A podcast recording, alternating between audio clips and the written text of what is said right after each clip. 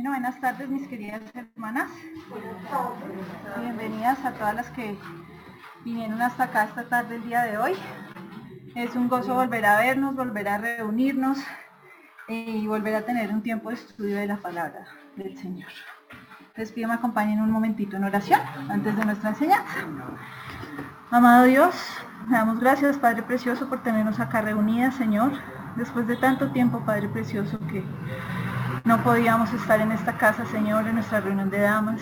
Has dispuesto, Señor, que antes de finalizar este año estemos acá, Señor. Y queremos darte gracias, Padre Precioso, por esa bendición, por tu amor, por tu misericordia, Señor.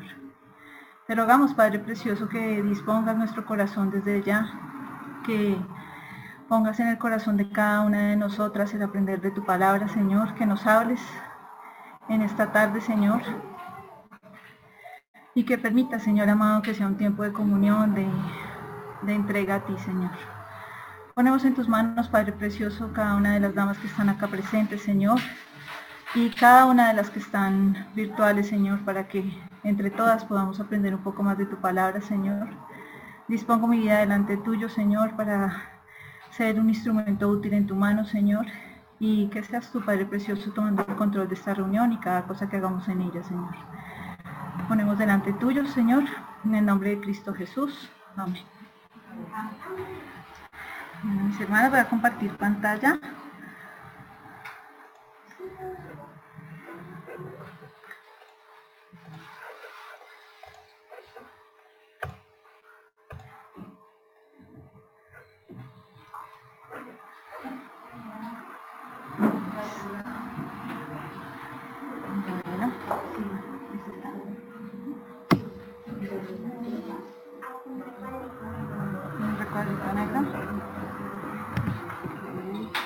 Será el zoom. Arriba, el zoom será. Ya lo subimos. ¿Listo? Uy.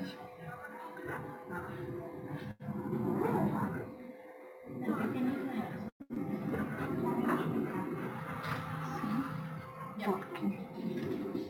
¿Ahora sí? Ok. Muchas gracias. Bueno, mis hermanas, hoy tenemos una reunión muy especial porque además es nuestra reunión de Navidad. Y quería que primero, antes de empezar nuestra enseñanza, pensáramos cada una de nosotras cuál es el regalo que ustedes piensan que les cambiaría la vida. Que ustedes dijeran, uy, este 2021, si el Señor me diera, no lo digan, ténganlo ahí presente en su cabecita. A veces como creyentes decimos, no, pues el Señor, el Señor, el Señor, pero cada uno en su corazón sabe que hay necesidades, ¿no? Que hay cosas que decimos, uy, si yo tuviera esto, si pudiera quitar tal necesidad, o si el Señor pudiera cumplirme tal anhelo. Y hay cosas que podemos decir, uy, si yo tuviera eso hoy, cambiaría mi vida por completo, cambiaría mi vida a 180 grados. Decimos que sería el regalo perfecto, como soñando, ¿cierto? Pero hoy vamos a hablar de un regalo que ya todas sabemos, que es el regalo perfecto. Y un regalo perfecto, ¿por qué puede ser? Puede ser perfecto, por un lado, por su remitente, por quien lo entrega, ¿cierto? A veces un regalo es importante y es valioso para nosotras, no tanto porque sea de oro, de plata, porque tenga un valor económico, sino por esa persona que me lo regala. Si esa persona la quiero mucho, si es una persona como en el colegio que tenía esa persona que yo quería mucho y me regaló una chocolatina, ese papel de chocolatina no vale nada, pero lo guardé como un tesoro. De pronto hasta todavía lo tengo. Yo a veces todavía desculco mis cosas y tengo noticas de mis compañeritas de salón, de cosas que uno hacía cuando chiquillo. Y a veces un regalo es valioso por quien lo entrega, porque esa persona que nos lo entrega es muy valiosa y muy preciada para nosotros. También un regalo depende de la ocasión, ¿cierto? Un regalo, cada regalo tiene su ocasión. Yo no le doy a una chica de 15 un regalo de novia, ¿cierto? En un regalo de cumpleaños busco que cumple ese chico, esa niña que está cumpliendo años, esa amiga. En una boda lo mismo, estoy pensando, esa pareja va a comenzar su nueva vida, ¿qué les voy a entregar? Y a veces un regalo también es importante por la ocasión. Yo tengo guardada una cafetera que nunca uso, pero es una cafetera que me dieron por mi matrimonio y me la dio una persona muy querida. Entonces, es la primera cosa que tuve como casada y esa vocación y eso lo hace especial, que fue ese momento de mi vida. Otra cosa que puede hacer un regalo perfecto es que sea muy útil, ¿cierto? Uy, de pronto una cosa que yo no sabía que eso servía tanto. No lo compré, pero esa persona me lo regaló y ya al usarlo, ya tenerlo en casa. Uy. Y tenemos, sobre todo nosotras las mujeres, tenemos cosas favoritas. Es chistoso, pero tenemos el cuchillo favorito, la olla favorita. Esa olla a mí me encanta, en esa olla yo quiero cocinar siempre. A veces tenemos cosas que las apreciamos es por lo útil, porque son útiles para nosotras. O también porque son a la medida, ¿cierto? De pronto, eso se aplica más para una prenda de vestir. De pronto tengo algo que, independiente de que sea muy viejito, es mi suéter favorito porque me gusta como me queda, porque me ajusta perfecto. Y hoy vamos a hablar de ese regalo que cumple todas esas características, es perfecto por todo eso, por quien me lo entrega, por la ocasión en la que me lo entrega, por lo útil que es y por la medida que cumple en mi vida. El regalo prometido, ya todas sabemos que el regalo prometido más famoso del mundo entero es nuestro Señor Jesús. Creo que hasta los no creyentes saben que el Señor Jesús vino. Ustedes preguntan en la calle hasta los que son inconversos o incluso ateos, ellos entienden que Jesús vino y que vino a morir en la cruz. Y es un regalo prometido muy importante que el Señor nos entregó y que muchos de nosotros como creyentes de pronto ya entendemos. Este regalo, ¿en qué momento lo promete el Señor? Y vemos algo muy interesante. Tan pronto el hombre cae, tan pronto en Génesis, el hombre cae en pecado. Inmediatamente el Señor ya tenía la solución. ¿En qué momento Dios nos promete ese regalo? En Génesis 3:15 dice, y pondré enemistad entre ti y la mujer y entre tu simiente y la simiente suya. Esta te herirá en la cabeza y tú le herirás en el calcañar. Es sorprendente porque el Señor ya tenía una solución disponible. Él ya sabía qué podía hacer en el momento que el hombre pecó. Y desde Génesis ya Él nos prometió ese regalo. Y ya desde Génesis nos está diciendo la magnitud de ese regalo, porque nos está diciendo, esta te herirá en la cabeza y tú le herirás en el calcañar. No sé, pero para las que no saben, el veneno de la serpiente está en la cabeza. Es decir, que una herida en la cabeza es fatal, es mortal. Entonces el Señor estaba diciéndonos desde ahí, mire, sí, va a haber un enemigo, va a molestar, va a causar una herida en el calcañar, es decir, lamentablemente en el mundo caído en el que estamos, Satanás puede llegar a herir nuestro calcañar, puede llegar a tropezar, a hacer cosas en nuestra vida, pero ya el Señor le puso la solución, porque dijo, que ya desde la antigüedad dijo, le herirás en el calcañar, desde la antigüedad ya nos prometió esa liberación del pecado. Y tenemos que es una promesa fiel y vemos a lo largo de todas las escrituras que Cristo es el eje de las escrituras. Y vemos cómo desde Génesis Él lo promete, pero Él no se queda solamente prometiéndolo. O sea, Dios es tan bueno y tan perfecto con nosotras que no solamente nos dice, le voy a dar la solución, sino que Él nos da el detalle. Y así es nuestro Señor, así es nuestro Dios. Él no nos dice una cosita, una pintadita, Él nos ama tanto que nos da cada detalle, y así fue con esta promesa. Él nos mandó muchas profecías en el Antiguo Testamento de cómo iba a ser el cumplimiento de esa promesa. Nos habla de que iban a ser como un niño. El versículo que acabamos de aprender, Isaías 9:6, nos dice, va a ser un niño, no va a ser ya grande, van a ser de una virgen. Eso lo dice en Isaías 7:14. Va a ser de la tribu de Judá. Eso lo dice en Génesis. Van a ser en la ciudad de Belén. Eso lo dice Miqueas. Hay muchas profecías en el Antiguo Testamento, desde Génesis, que Él da la solución. Él empieza a través de su palabra, a través de la revelación de las Sagradas Escrituras, a hablarnos de las profecías de ese Antiguo Testamento. Y son profecías de mucho antes de que se cumpliera. Por ejemplo, Isaías, que es lo que estábamos aprendiendo hoy, se da 700 años antes de su cumplimiento. Es decir, que el Señor todo el tiempo nos está hablando. Imagínense ese pueblo de Israel, llevaba años y años y años escuchando de sus padres, de sus abuelos, de sus bisabuelos. Va a venir una respuesta, va a venir un Mesías, va a nacer un niño. Es la expectativa de va a venir algo, va a venir esa solución.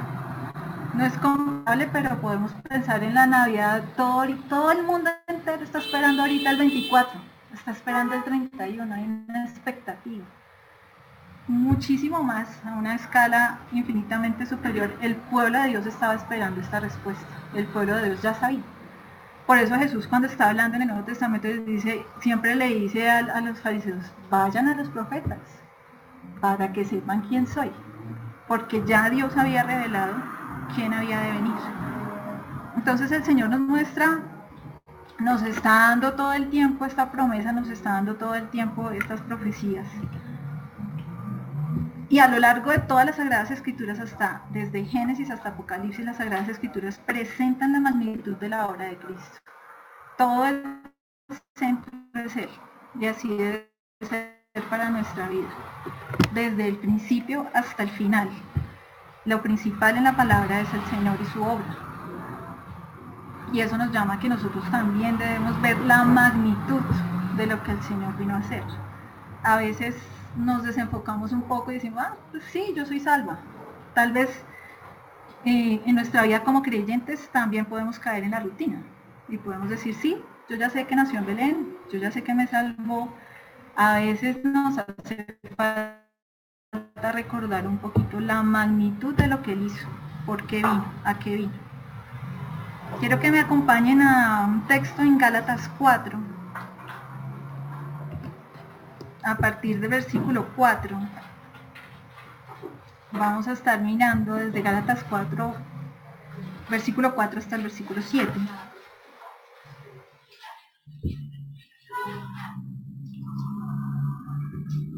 Y dice, Gálatas 4:4.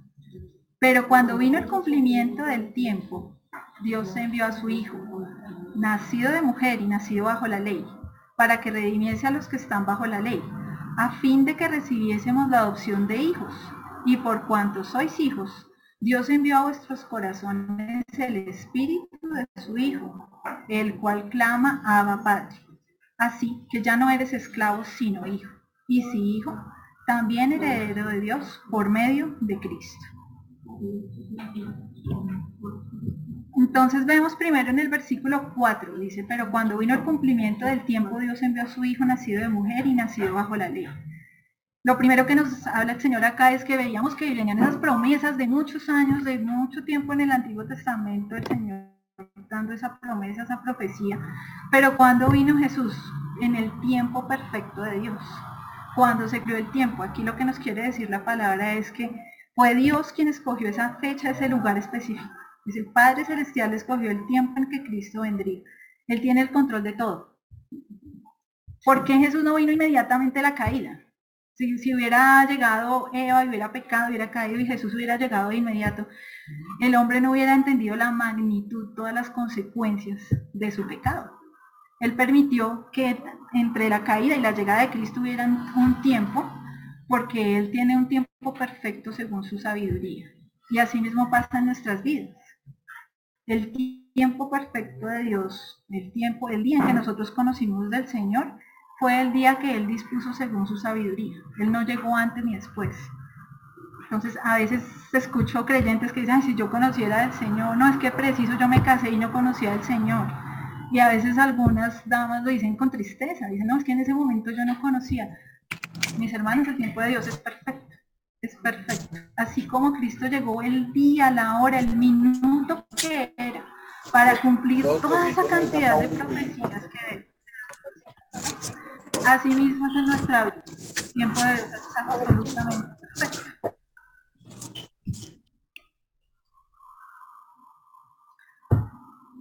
Y vemos que este nacimiento de su Hijo tiene ciertas características. Dice, Dios envió a su Hijo nacido de mujer y nacido bajo la ley.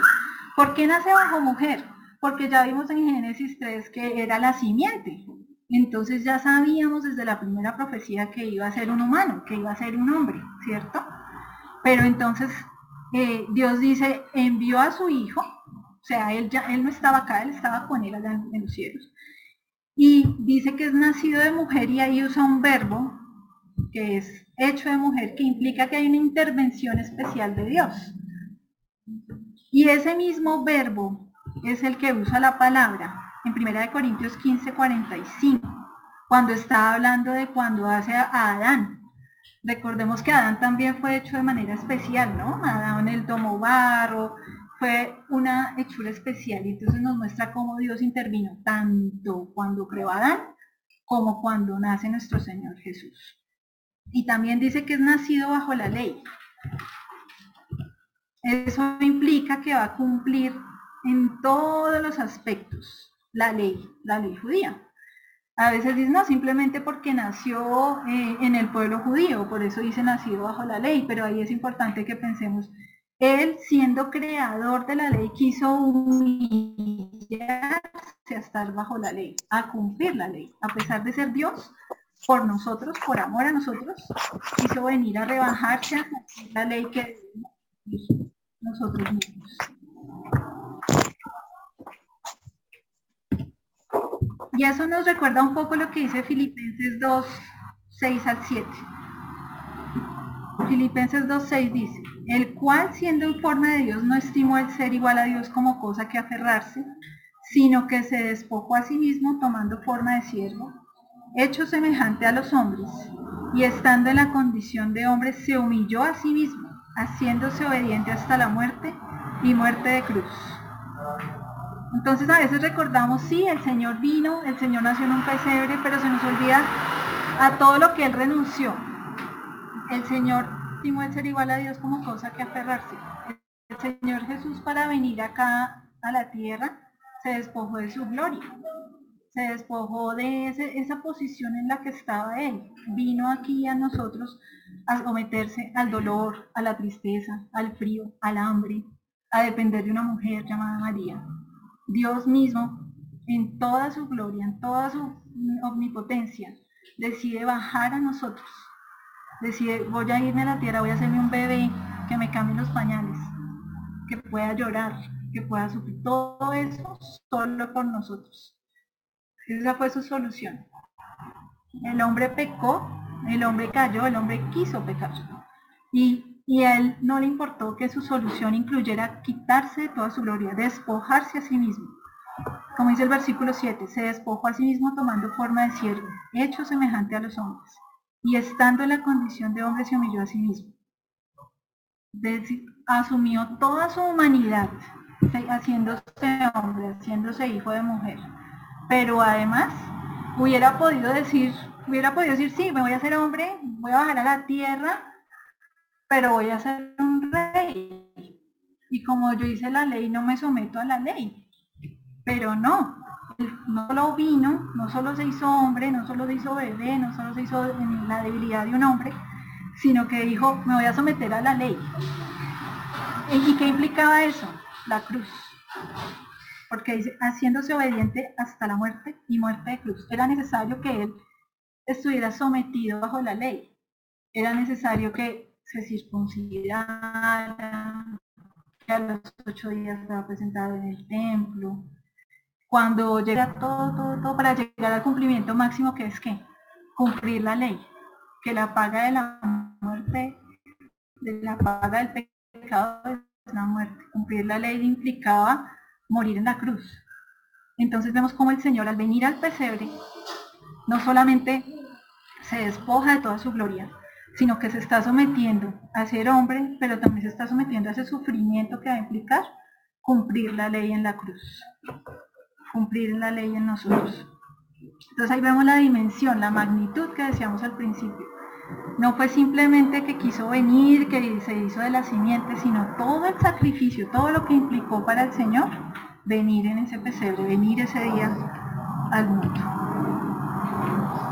Y sigue en el versículo 5, y ahí nos va a decir, ya nos ha dicho todo lo que él se despojó para venir, pero ahora nos va a decir para qué. Listo, hizo todo ese sacrificio, toda esa despojarse de su gloria. Y aquí en Gálatas 4:5 nos va a recordar por quiénes lo hizo.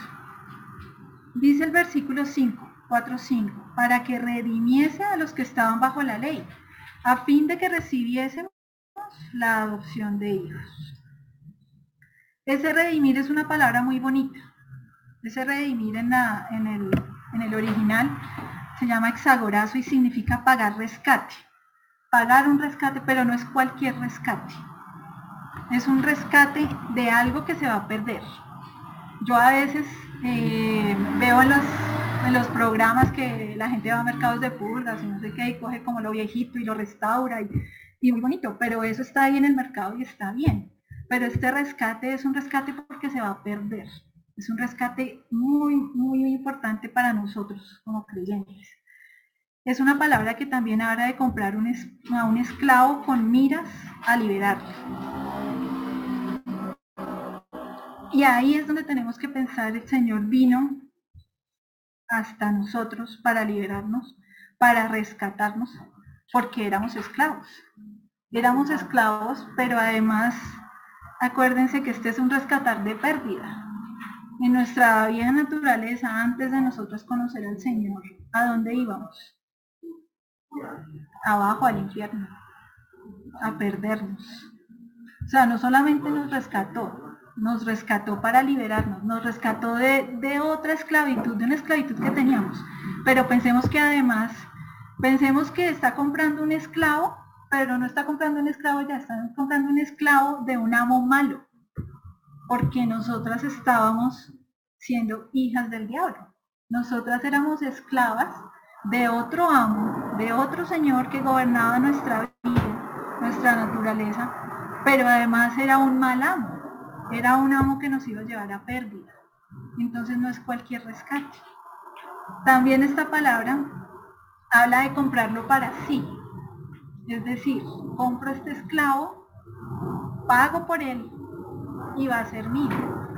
Ahora somos del Señor. Tenemos libertad, pero de alguna manera somos sus siervos. Entonces salimos de una esclavitud, de un amo malo, a algo preciosísimo que es el Señor. Esa es nuestra condición antes de que el Señor llegue a nuestras vidas. Y aquí en Gálatas 4 habla de que esa redención, de que esa compra está destinada a los que estaban bajo la ley.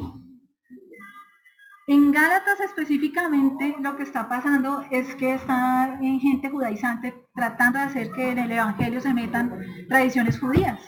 Y de pronto nosotras hoy no estamos expuestas a eso, ¿cierto? No tenemos a nadie diciéndonos: venga, los hombres tienen que circuncidarse, las mujeres tienen que hacer esto. No estamos siendo atacadas por esa ley.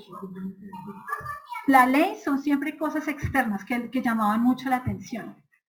Aún hoy en día hay muchas tradiciones que llaman la atención. En ese momento yo pienso que a los judíos les llamaba mucho la atención ver todas esas ceremonias, todos esos ritos, y de pronto por eso se sentían atraídos por eso. Hoy nosotras no estamos expuestas a eso, pero estamos expuestas a muchas otras cosas. En esta época, sobre todo, es posible que tendamos a desenfocarnos, porque están celebrando el mundo, está celebrando los regalos, está celebrando la decoración, es en la cena, ¿cierto? Entonces, ahorita tenemos que cuidarnos de todas esas cosas externas, así como en esta época de los Gálatas se les está llamando la atención a que se cuiden de todas esas cosas externas, porque ya son libres de eso. Ahorita el Señor también nos dice pilas, porque también hay cosas externas hoy en día, o hay cosas en nuestro corazón que de pronto quieren robarse la atención del Señor, que puede ser el dinero, puede ser nuestros trabajos, de pronto como mujeres estar muy pendientes del aseo de la casa. Entonces yo digo, me carga la casa, me carga más arreglar la casa que hacer mi devocional, me afana más salir corriendo a hacer X o Y cosas que pueden ser buenas, pero no debe afanarme más que estar con el Señor, ¿cierto? No debo ser ya más esclava de eso, no debo estar afanada por eso, porque ya somos libres, ya el Señor nos rescató. Y no solo eso, aquí el Señor nos muestra dos cosas que hace en su venida. No solamente viene a redimirnos, sino que dice también el versículo 5, para que redimiese a los que estaban bajo la ley a fin de que recibiésemos la adopción de hijos. Nuevamente, como vimos en el principio, el Señor hubiera podido simplemente venir a ser un hombre, pero vino a ser hombre y también quiso someterse bajo la ley porque ese era el cumplimiento, así era que podía cumplir nuestro rescate. Y aquí también Él hubiera podido simplemente sacarnos de esa esclavitud.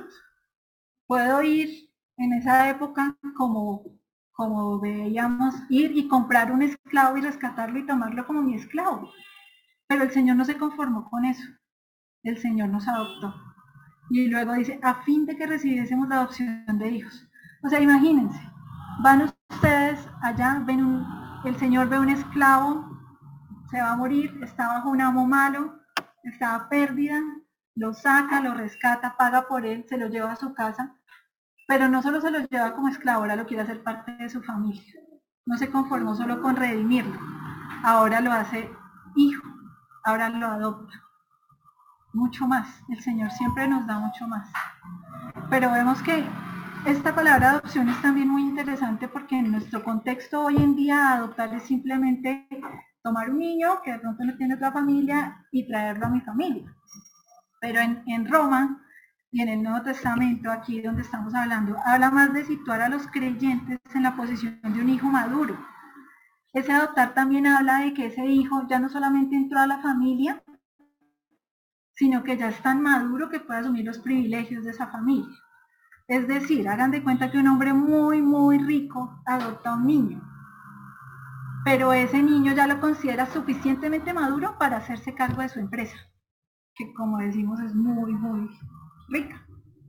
Eso hizo el Señor con nosotros, no solamente nos sacó de esclavitud, no solamente pagó el precio, no solamente nos redimió, sino que también nos lleva a su casa, nos adopta, pero además esta adopción habla de que ya estamos en un nivel como creyentes que ya Él asume, usted ya puede hacerse cargo de mí.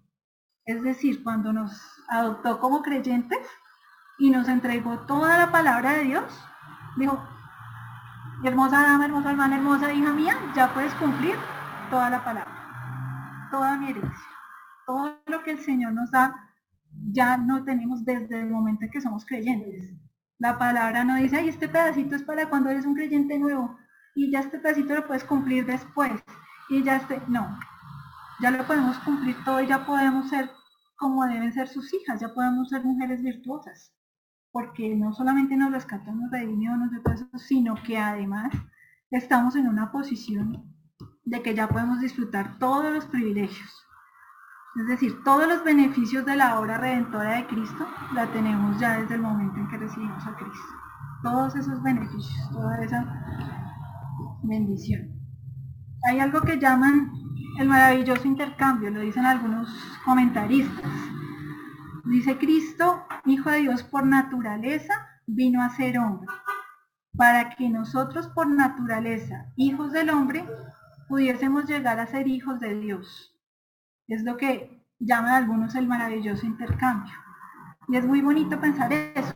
El Hijo de Dios se hizo hombre para que los hijos del hombre pudiesen llegar a ser hijos de Dios. Pero lo que nos dice la palabra acá, en lo que estamos mirando, es que no solamente el Hijo de Dios vino a hacerse hijo del hombre para que nosotros por naturaleza, hijos del hombre, no solamente somos hijos del hombre, sino que además éramos esclavos, no éramos cualquier humano, éramos el hombre, hermano, esclavo, el que iba a pérdidas, el que estaba en la mala, como quien dice. Y para que pudiésemos llegar a ser hijos de Dios, pero como acabamos de ver, no cualquier hijo, sino un hijo maduro que ya puede ejercer el privilegio de ser el Hijo de Dios. Y no contento con esto, porque el Señor siempre nos da más y más y más, como dice la palabra, más abundantemente de lo que podemos imaginar. En el versículo 6 dice, y por cuanto sois hijos, Dios envió a vuestros corazones el Espíritu de su Hijo, el cual clama, Abba Padre. Es decir, ya nos quitó esclavitud, ya nos hizo hijos, ya nos trajo a su casa, ya nos dio todos los privilegios, pero además de que envió a su Hijo, envía al Espíritu Santo. Y ese Espíritu Santo nos ayuda a decir Abba Padre, que Abba es una palabra aramea para papá, para papito. Es como las palabras que usaba un niño pequeñito que tiene mucho amor por su papá. Es esa clase de palabras. Es decir, el Espíritu Santo Él nos lo entrega de manera tal que nosotros podemos llegar a una comunión preciosa de Padre e Hijo con el Señor.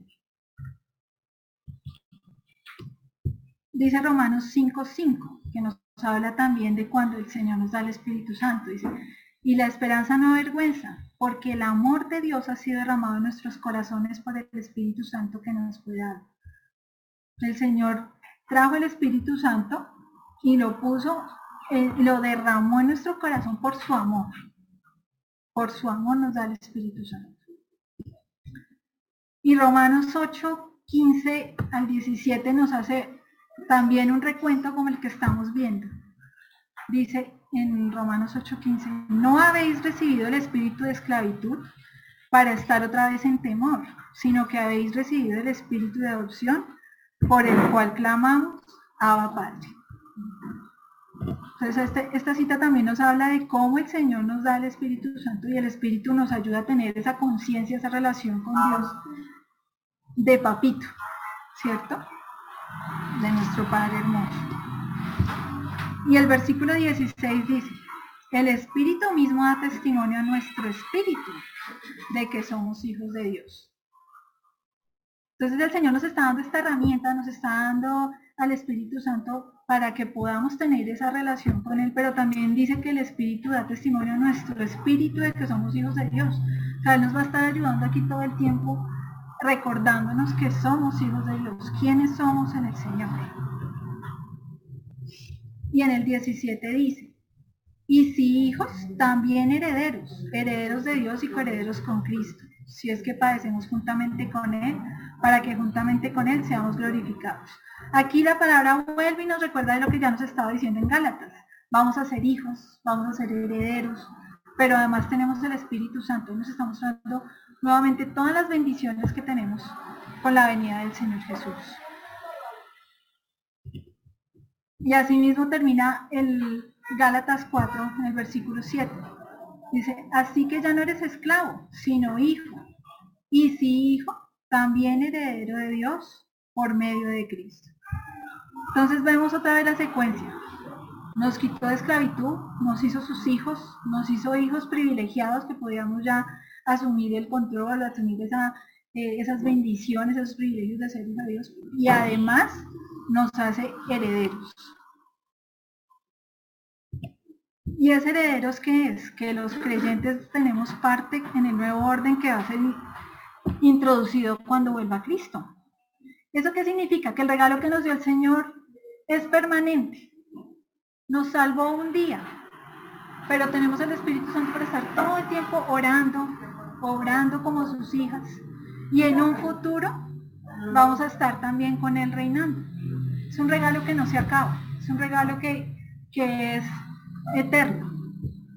Y es un regalo que no podemos despreciar, porque a veces decimos, sí, fui salva, conocí al Señor, lo acepté en algún momento, y a veces nos quedamos con esa bendición y decimos, súper, soy salva, pero el Señor nos dio un regalo inmensamente valioso y que podemos ejercitar todos los días, porque todos los días somos creyentes, todos los días somos herederas, todos los días tenemos el Espíritu Santo, todos los días podemos dedicar nuestro tiempo de oración, que es un privilegio grandísimo por ser sus hijas. Todos los días podemos estar usando ese regalo, todos los días. En Santiago 2:5 nos habla también de qué es ser herederos. Dice, hermanos míos amados, oíd, ¿no ha elegido a Dios a los pobres de este mundo para que sean ricos en fe y herederos del reino que han prometido a los que le aman? Entonces vemos cómo el Señor nos recuerda todo el tiempo a través de su palabra, todas las bendiciones que tenemos a través de la llegada del Señor, todo lo que Él nos ha estado dando. La pregunta es si nos quedamos quietas con ese regalo que el Señor nos dio, si no lo estamos usando todos los días ese maravilloso regalo que nos dio, el Espíritu Santo, mi comunión con Él, el hecho de ser creyente, dándole gracias por su salvación. Todo lo que Él nos ha venido dando, todo el precio que Él pagó, es algo que podemos usar continuamente. Tito 3:7 nos dice, para que justificados por su gracia, viniésemos a ser herederos conforme a la esperanza de la vida eterna. vuelve y nos recuerda que somos herederos. Y en Gálatas 3:29, y si vosotros sois de Cristo, ciertamente linaje de Abraham somos, y herederos según la promesa. Ya sabemos que estamos en esta familia, y yo pensaba mucho en las familias reales que existen hoy en día, ¿no? Cómo se les exige a la realeza que existe hoy en día, a las princesas, a las duquesas, un comportamiento impresionante. No pueden ser vistas con cierta ropa, tienen que cumplir un montón de protocolos porque son de la realeza. Y así mismo pasa con nosotras, mis hermanas. A veces sabemos y nos gozamos en que somos hijas del Señor, pero el Señor nos dice que somos linaje suyo. Y nuestro comportamiento, nuestro testimonio día a día debería ser impecable, debería dar testimonio de ese linaje, de esa obra que hizo el Señor con nosotras. El hecho de que seamos herederas es un gozo grandísimo, sabemos que vamos para el cielo y eso es precioso, pero debemos cuestionarnos qué hacer, qué impacta hoy, qué debo hacer hoy en mi día a día con ese linaje que tengo. Así como se le exige a los reyes de este mundo tener cierto comportamiento, pues nosotras que nos portemos como las mujeres virtuosas y el linaje del Señor que vino a rescatarnos.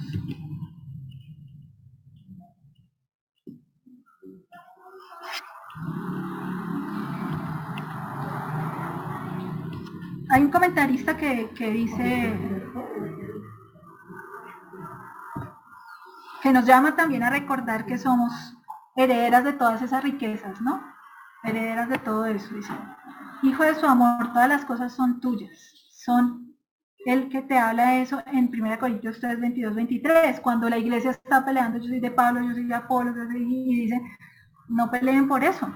El universo entero es de ustedes, porque ustedes son el de Cristo. No importa si son de Pablo o son de Apolo, son de Cristo. ¿Qué más que eso?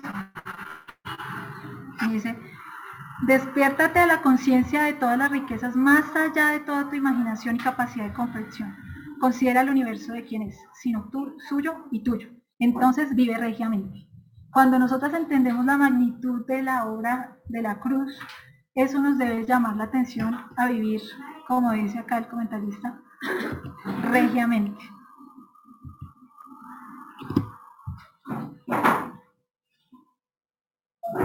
Y vamos a nuestro versículo de hoy, que es Isaías 9:6, dice, porque un niño nos es nacido, hijo nos es dado, el principado sobre su hombro se llamará, su nombre admirable, consejero, Dios fuerte, Padre eterno, príncipe de paz. Esta profecía nos hablaba de dos cumplimientos. El primero es cuando viene el Señor como hombre, que fue lo que ya vimos, que viene nacido de mujer, que viene a rescatarnos, que viene a toda su obra preciosa para con nosotros. Dice, porque un niño nos es nacido, hijo nos es dado. Hasta ahí la palabra nos habla de lo que el Señor ya vino a hacer, de su primera venida como hombre. Y en su segunda parte, donde habla que el principado sobre su hombro y se llamará su nombre admirable, consejero, Dios fuerte, Padre eterno, príncipe de paz. Cuando empieza ahí el principado sobre su hombro, está hablando de su reinado, está hablando de que él va a venir a reinar nuevamente. Ahí ya está hablando de la profecía de que él va a venir como rey, él va a venir a gobernar. Entonces, debemos tener en cuenta que lo que les decía anteriormente, ese regalo es permanente. Tuvimos la salvación el día que creímos en el Señor y ese regalo debemos estarlo como activando, usando todo el tiempo. Es como si hoy en este diciembre nos regalaran un vestido nuevo, hermoso, precioso, y yo no quisiera abrir ese regalo y yo quisiera seguir usando el vestido viejo. No tiene sentido, no tiene lógica. No tiene lógica que no usemos, que no rechacemos el pecado, que no usemos en nuestra vida todo lo que el Señor nos está regalando. Entonces tenemos ese regalo diario y a futuro también tenemos una promesa, que vamos a venir a reinar con Él, ¿cierto? Entonces vemos que ese es el regalo perfecto, porque es el regalo permanente, es el regalo que nos libera, Veíamos al principio que un regalo es muy importante. Primero puede ser por el remitente, por la persona que me lo entrega. Este regalo, claramente el remitente es nuestro Señor. Entonces, ¿qué más importante que quien nos está dando este regalo, que es la persona que más nos ama? Es como cuando alguna recibe un regalo de su mamá. Todas sabemos que nuestra mamá nos ama, sí. Y sabemos que ese regalo viene con amor. Si este regalo nos lo dio el Señor, pues cuánto más que nos ama infinitamente. Veíamos también que tiene este regalo. Que no vamos a estar bajo la ley. Ese es el regalo que nos está dando el Señor a través de Jesús. Que ya no vamos a ser esclavas del pecado, de nuestra vieja naturaleza, de esas cosas que nos dio el Señor y que nos llevaban a pérdida. Que ahora somos hijas de Dios. Y que vamos a ser herederas de todas las riquezas de Dios. Ese es el regalo perfecto. Nos lo dio el Señor. Ese es su remitente. La ocasión es perfecta. Decíamos que era importante la ocasión, que dar el regalo en la ocasión. La ocasión es perfecta y lo necesitábamos porque todas necesitábamos del Señor. Todas acá sabemos que necesitábamos ser rescatadas. ¿Va a ser útil? Obviamente va a ser útil. Y nos queda justo. Si hablamos el ejemplo de la ropa, que nos quedara justo, que estuviera a nuestra medida. El Señor hace toda nuestra medida, trata con nuestra vida según nuestra necesidad. Es tan bonito que tiene un rescate general para toda la humanidad, pero trata nuestra vida día a día lo que nosotros necesitamos que nos trate. Él sabe qué necesidad tenemos en nuestro corazón y día a día nos habla a la necesidad específica de nuestro corazón. Cuando estamos tristes, cuando estamos solas, cuando tenemos alguna angustia, algún afán, todo el día casa perfectamente a nuestra necesidad. El Señor es nuestro regalo perfecto. Pero lo más importante de ese regalo es que sí, claramente el remitente es Dios, pero el destinatario solo puede ser el creyente. Entonces, como creyentes, primero, si ya conocemos del Señor, que le compartamos ese regalo perfecto a los que no conocen. Y segundo, si alguno acá no es creyente y aún no ha recibido ese regalo, que de una tan pronto termine la reunión, tan pronto pueda hablar con alguien, busque entender cómo recibir ese regalo. Mis amadas hermanas, entonces hoy el Señor nos recuerda que Él no solamente es el regalo perfecto y que casa perfecto para nuestras vidas y que debemos obrar de acuerdo a eso, sino que también debemos compartirlo con otros, porque ellos, como nosotros, estaban perdidos.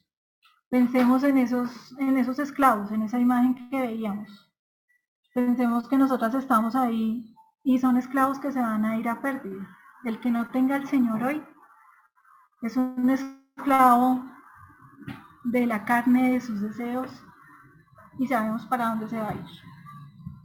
Entonces compartamos a esos esclavos porque no podemos rescatarlos nosotras. Solo el Señor puede pagar ese precio. Compartamos para que Él pueda redimirles y rescatarles. Oremos al Señor. Padre precioso, te damos gracias, Señor, porque nos has permitido recordar, Señor, a qué viniste. Recordar, Padre precioso, que somos rescatadas, redimidas por ti, Señor. Recordar, Padre Santo, que viniste no solamente a aparecer a este mundo, sino a librarnos de nuestro pecado, de nuestra maldad, Señor. Ayúdanos, Padre Santo, a vivir conforme a tu voluntad cada uno de los días que nos has regalado como creyentes, Señor. A vivir de acuerdo al linaje que nos has dado, Señor. Y ayúdanos también, Padre precioso, para que tengamos sabiduría y entendimiento para hablarle a otros de ese rescate que tú has hecho, Señor, de ese rescate eficaz, Padre precioso. Ayúdanos, Padre precioso, a compartirle a otros que tú viniste, Señor, a un pesebre, pero que tu objetivo siempre fue la cruz, Señor. Ayúdanos, Padre Santo, para ser, Señor eterno, esas mujeres virtuosas, Señor, que un día viniste a rescatar, para que podamos ser herederas de la gracia, para que podamos ser hijas tuyas, para que puedas estar agradado de nosotras como hijas tuyas, Señor. Ayúdanos, Padre Santo, para ser siervas útiles en tu obra, Señor, y ayúdanos, Padre Precioso, a aprovechar estas fechas, este tiempo, Señor, en el que el mundo te recuerda un poco, para que puedan rendirse delante tuyo, Señor. Ponemos en tus manos, Padre Precioso, el resto de este día, Señor. Y ponemos en tus manos todas las actividades que se van a hacer, Señor amado. En el nombre de tu amado Hijo Jesús. Amén.